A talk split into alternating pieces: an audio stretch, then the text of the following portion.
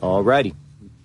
Mark chapter 12 is where we're going to be studying today, and we're going to be answering this question When can I disobey the government? When can I disobey the government? Um, it's kind of amazing that as we've just been going verse by verse through the book of Mark, that we get to a section like this that deals with this kind of topic when our world seems to be very full of, of um, these discussions and, and people wondering what does God say about disobeying the government and civil disobedience. So that's what we're going to be talking about today. So let's go ahead and pray. Jesus, I pray that you would give us wisdom. I pray that you would give us uh, clarity. And God, we want to know your will and not our will. We want to know what you desire and not necessarily even what's best for us, but God, what is what is your opinion? Uh, because we are your servants, we are your children. We represent you in this world. And uh, so I pray that you would help us to understand how our actions and um, lack of actions uh, do represent you and how important they are. In Jesus' name we pray. Amen. So, Jesus is going to give us a life giving truth. Like all the truths that he gives, every word that he speaks is life giving. If we choose to receive it and believe it, there will be a life giving end to that situation. Uh, no matter what the teaching is, whether it's on marriage or relationships um, or anything that Jesus talks about, forgiveness, if we just obey him by receiving what he says, agreeing with him, and and and walking in it, you will see that there is a life-giving result. He came to give us an abundant life, better than uh, what you could get yourself. And, and see that the devil tries to confuse us by saying, if you just do these things, these rebellious things, if you just disobey God here or here, you're going to have it better. God's trying to keep you from something good. But really, the opposite is true. If we would just obey Him and we would just follow Him and believe His teachings, receive them, and do them, we would see that He has blessings in store for our life that are so much more than we could ever get on our own. So today we're going to answer this question of uh, when is it okay for me to disobey the government? And it's like I said, it's a timely question because lots of people are advocating for civil disobedience these days, and uh, even going as far as riots and looting and saying justifying it and saying it's okay. Um, I don't think many actually do that, but uh, what would Jesus say about disobeying direct orders from the government? Some see everything is wrong in the world and uh, they desire to see a change for the good. So they see a lot wrong. But some attempt to do this changing work in the world by their own flesh. And Jesus is going to uh, teach us today that we can't really make a positive change in this world by our flesh or through our anger or through any other fleshly, self serving way. We must do things His way in order for it to be a spiritual renewal in this world. So, what do we do? What do we do? What, when the government is wrong, what do we do? When the government is evil, what do we do? When the government is overbearing, what do we do? When the government is stupid, what do we do? And we're not going to answer the question, what do we, uh, what is best for me? That's not supposed to be how we think but what does God say and what's His will for my life? Not what's best for me, but what's best for God and God's kingdom. So, with that said, what are we going to do? Let's go ahead and read Mark chapter 12 and get into our text and see what Jesus has to say for us. Then they sent to him some of the Pharisees and the Herodians to catch him in his words. So we'll stop right there. Uh, so look at these two groups of people that are teaming up against Jesus. Um, this is crazy because these are the most opposite groups of people you could ever get. The Pharisees were the conservatives, the religious people, you could call them the Republicans of the day. Uh, whereas the Herodians were the liberals, they only cared about the government and, and big government in that day. They were, you could call them the Democrats of that day. Uh, and and so why are these both of these groups able to come and they're trying to attack Jesus, trying to catch him in his words? Why are they, what's their point? Well, Jesus claims the throne from everyone. Everyone. And any group that has power right now is threatened by Jesus because Jesus claims to be the king of the world, the king of your life and your life. He is the king of everything. That's his claim. And he claims the right to every human being on, being on earth. And we, when we have power, we cannot let that happen because what will happen to our power? We will lose it. So these two groups of people, the conservatives and the liberals, they both agree that Jesus cannot be allowed to rule, to live. They're all working together against Jesus. These are these are just men, men who have power, but men who see the world differently. You know, they have wildly different political views and they fight each other all the time.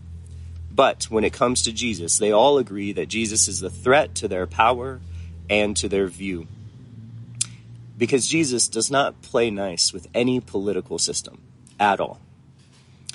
The only truly good political system I would call a theocratic dictatorship. Uh, and that's just a way to say a system where God rules and no one rebels against him, where he is the king. Uh, dictator has a bad uh, feeling to it but king. He is, he is supposed to rule. And he is good. He's a good king. And if that was the situation, all would obey him without question, and everything would be perfect. Because God's kingdom, if God is good, then his kingdom would be good. And he is good, and he is kind, and he is loving, and so there would be no sin, and there would be no harm, and there would be no lack, and there would be nothing that is wrong in all the kingdoms of this world that would not exist in his kingdom. So that would be the amazing kingdom. And that kingdom is coming to this world. Jesus is going to bring it. He has made promises that he will. We call it the millennium. Uh, we also call it the kingdom of God, and it's on its way here. We long for this government as Christians. We long for him to take control. We want him to be king. We hope for it. We pray for it. We, we literally pray for it. When we pray the Lord's Prayer, we, we pray, Thy kingdom come, Thy will be done on earth as it is in heaven. And when his kingdom comes, it will not use any current system of government. All of them will, will have to fall and be broken to pieces. Daniel had a vision of it, and it was like a giant boulder crushing everything before it. That's what the kingdom of God is like. It's not going to be, uh, he's not going to pick some of the communist system over here and some Democratic and some Republican. Nothing. It is all Jesus all the time. So, we don't live there yet.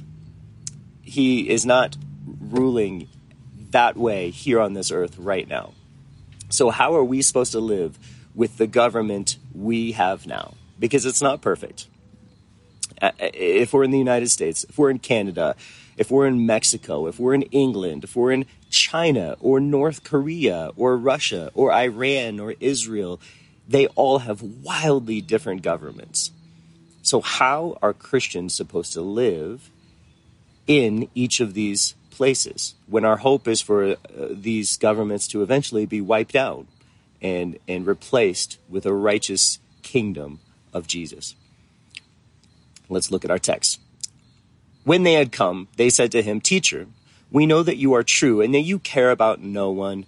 That means uh, he, he doesn't care about some people more than other people. For you do not regard the person of men, but you teach the way of God in truth. So there's nothing like a little bit of flattery to get this conversation moving, but don't don't read into this. This is not respect that they're giving him. This is a trap. They're definitely trying to trap him.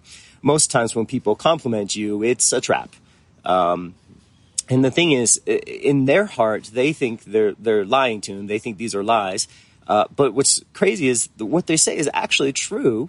Jesus is uh, the perfect man, and he does have this wisdom that they're talking about, but they're saying it in a way that they're lying. They're even using the truth as a lie to try to trap him. because these guys really don't believe in Jesus. We already know that. They will not submit to him or surrender to him. Uh, they think that they can win an argument by lying to Jesus. Guys, I just, if I was there, I'd be like, Jesus knows, right? Jesus knows if you're lying. Uh, he knows if you really want him to rule you or not. He knows. He knows if you're really devoted to your own plan, your own life, your own power, your own will, or if you are surrendered to His will. He knows these things. He knows if we wish He was dead. We know, eh, He knows if we wish that there was no rules and that there was not His rules. We, he knows if we wish there was no restraint on our lives and no consequences. He knows all these things and he still loves us. And I think for a lot of times we we are right there. We don't want to submit to him. But he keeps pursuing us. And what helps us get over this hump is is when we stop lying to him and to ourselves. You know, these these uh, Pharisees and these Herodians, they're just lying. So why do we lie? Why do we lie? Jesus just loves us. He does have uh, this rule, this kingdom that he wants to bring into our lives. And we're like, oh, yeah, I'm all about that. I want that to be in my life. But really, we don't. We, we want there to be a part in us that is allowed to do what we want to do. And that part must die. We have to give it up. We have to surrender it. You know, Jesus, He is the truth. He is wise. He is the right way. But I'm an American, and as an American, I should be able to choose my own destiny. And Jesus says, I thought you gave your life to me. I thought you offered to be my child, my servant, and I offered to, to bring you into my family. So what's going on here? You still want to rule? Uh, well, in my kingdom, there, there's not going to be rebels, so we got to get this taken care of.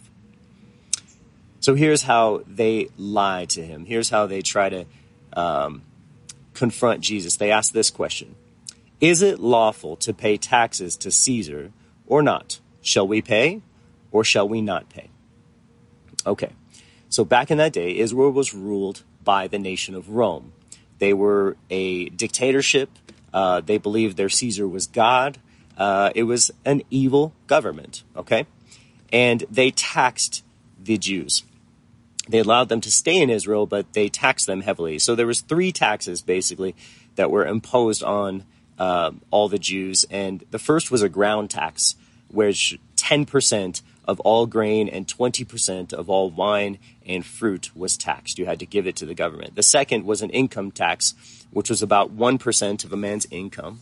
And then the third was a poll tax. This was paid by men between 12 and 65 and women between 14 and 65. And this was one denarius a year, which is about a day's wage for a laborer. And everyone had to pay taxes to Rome, and everyone hated it. They all hated it. Some people paid it with a grudge, just like, ugh, I have to do this, and I don't want to deal with the, the Roman, you know, basically their persecution if I don't.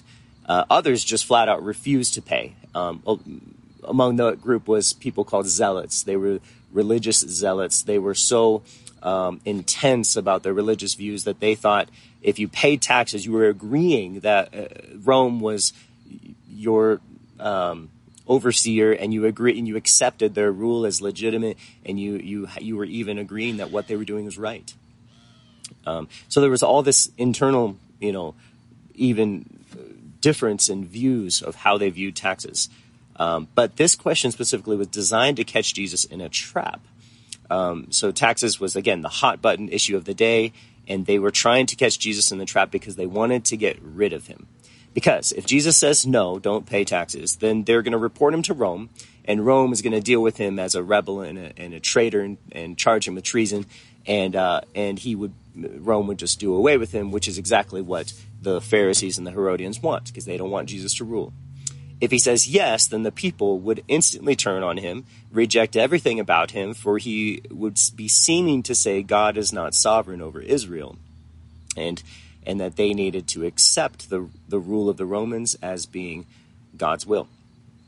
So they believe they've caught him in a trap. At least that they think. That's what they think. But you guys, this is Jesus. He is all wise and all powerful, and he, of course, is gonna just demolish this argument. So let's check it out. So it says, But he, knowing their hypocrisy, said to them, Why do you test me? Again, Jesus knows. He knows that they're hypocrites. He knows their heart's desire that they do not want him to rule. So he uses the word test. He says, Why do you test me? And it's interesting because that's the same exact word that he used of Satan when Satan and demons were tempting him in the desert. He's saying the, the motivation for anyone trying to test me in this way is demonic. Anyone who wants to keep me from being king, from, from being, having the rule, that's a demonic desire. This rebellion that says, we will not have you rule over us, Jesus, that is demonically inspired. Because in God's kingdom, if we could see the spiritual world, demons are the rebels of the spiritual world. There was a day when Satan was cast out of heaven and he took a third of all the angels with him. They all agreed and rebelled against the rule of God and became demons in that moment. And these demons who are have their entire existence is to rebel. They cannot submit to authority. They cannot submit to God's authority. They have been animating and inspiring man's rebellion ever since the garden. So as we have gone through the years and there's been rebellions in this way and that way, it's always God's or uh, demonic, in, demonically inspired. And Jesus says here, He says, "Why do you test me, guys? Why are you testing me? You don't want any piece of this." Jesus says. It's like you're trying to pick a, a fight with the Hulk. It's not good and I'm not talking about the Hulk of Endgame, but like the Hulk of the first Avengers when he was awesome, not Smart Hulk, which ended up being lame. This is like someone you do not want to mess with. Jesus is the king, and they're saying, We don't want you to be our king. So they're trying to test him and tempt him, and they're trying to confront him. And they're trying to, by deceit, bring him down. It's not going to work with Jesus. So he says this Bring me a denarius, that I may see it. So they brought it, and he said to them, Whose image and inscription is this? And they said to him, Caesar's. And Jesus answered and said to them, Render to Caesar the things that are Caesar's, and to God the things that are God's. And they marveled at him. This is one of the most brilliant answers ever given. Uh, this would have won Final Jeopardy no matter what the question was. This is the most important statement ever made regarding politics. This is the most influential teaching ever given about government at all. He says, Give the coin to Caesar, but give your life to God. Just like that. Just as simple as that. You see, because this, this coin, this denarius, had a picture of Caesar on the front and a picture of Caesar's mom on the back and it had a, an inscription on it uh, that said basically high priest of Rome. Okay, so there was definitely a religious thing. It was definitely idolatry, and um, and so Jesus says, "Give it to him. You don't need you don't need money. Give Caesar his money if he's asking you for it." But then he teaches that we are also made with an image on us and so we should give our whole lives to God. Just as we give that coin to Caesar, we should give our whole lives to God. So Jesus' answer tells us that Caesar does not have all authority. There are some things that should be rendered to God alone. So when the state asks us for something that belongs to God alone, we are duty bound to obey God before the government. All right. So we're going to read a couple other verses, cross references that are going to help us to understanding the Christian teaching regarding obeying the government. Romans 13, 6. Romans chapter 13, verses 6 and 7. For because of this you also pay taxes, for they are God's ministers, according attending uh, conditionally to this very thing. Render therefore to all their due. Taxes to whom are due? Customs to whom are due customs, fear to whom fear, honor to whom honor. Basically, Paul says in Romans, do what the government asks, even if you disagree with it, or even if it's a burden. Just do it. 1 Peter chapter 2, verse 13 through 17. 1 Peter chapter 2, verse 13 through 17. Therefore, submit yourselves to every ordinance of men for the Lord's sake. Let me repeat that in case you didn't hear. Therefore, submit yourself to every ordinance of man for the Lord's sake. Now, let me repeat it in case you think you're smarter than God and you disagree. Therefore, submit yourselves to every ordinance of man for the Lord's sake. Do I need to read it again? Are we that hard hearted that we still think we know what's best? I'm going to continue with the context. Whether to the king as supreme, whether he's a good guy or a bad guy, or to governors, even if it's just your local government, or to those who are sent by him for punishment of evildoers and for the praise of those who do good. For this is the will of God, that by doing good you may put to silence the ignorance of foolish men. As free, yet not using liberty as a cloak for vice, but as bondservants of God. Honor all people, love the brotherhood, fear God, honor the king. So, Peter is very clear with us. He says, Obey every ordinance of men, but he gives us the reason why for the Lord's sake. And he says, This is the will of God, that we would lay down our lives and our freedoms for others, even when you disagree, even when it's not best for us. That we would love them even when they don't love you, and even when it's not best for you, that we would honor all people, even if we disagree with them, and even if they have a stupid idea or opinion, that we would listen and we would give value to them and we would obey those who have been placed in authority over us. As a follower of King Jesus, I'm calling him King Jesus, he's my Lord, he's my King. Um, we need to understand his rule in our lives extends not just to our family, but he has placed governments, he has raised up governors and governments for us, and we should obey them. So, we still haven't answered the question when can I disobey? Right? When should I disobey? Because we learned that from this parable or the story that Jesus gave, this teaching, that there are times when we need to give God what He um, is owed before we give the government what it is owed. So there's there's kind of a, a well accepted pledge that is out there that helps us to kind of understand the order of how this would work. Um, and so I'm going to read you seven points here that will kind of help us to understand how this should work in our lives.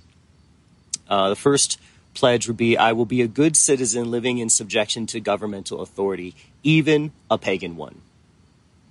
I will responsibly engage in the political process. So there's the first step of being a Christian living in a, under a government is you're going to obey it even if it's pagan you're going to responsibly participate in any way that you can. Number 2. I will live internationally more than nationally or local.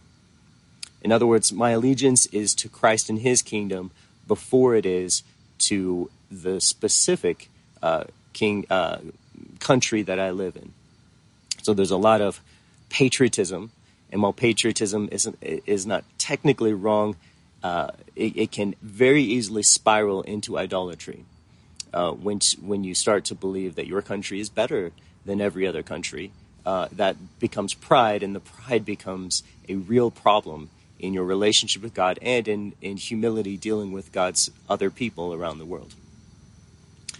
Um, just like Daniel in Babylon. Daniel was living in Babylon. He participated, he obeyed the government uh, unless it told him to worship a god besides his God.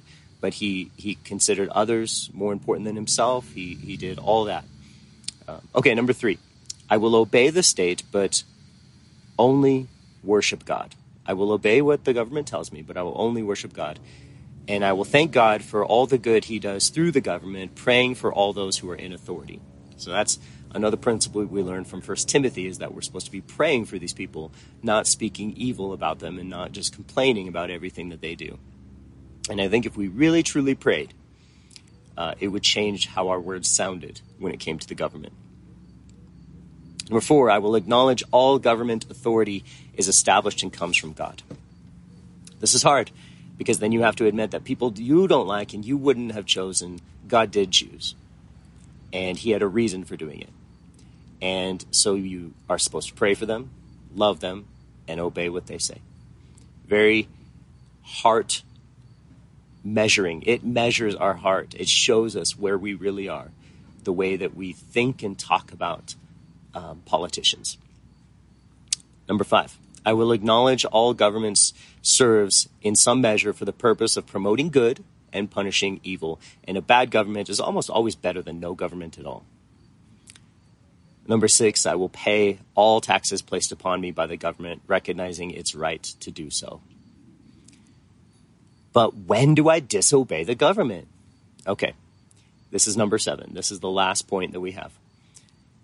I will engage in civil disobedience only when my government prohibits me from doing what the Bible commands or commands me to do what the Bible prohibits. This means, first, that the law being resisted must be unjust or immoral, clearly contrary to the will of God, and not just inconvenient or burdensome. Okay? Second, legal means of changing the unjust situation must be exhausted first before we disobey.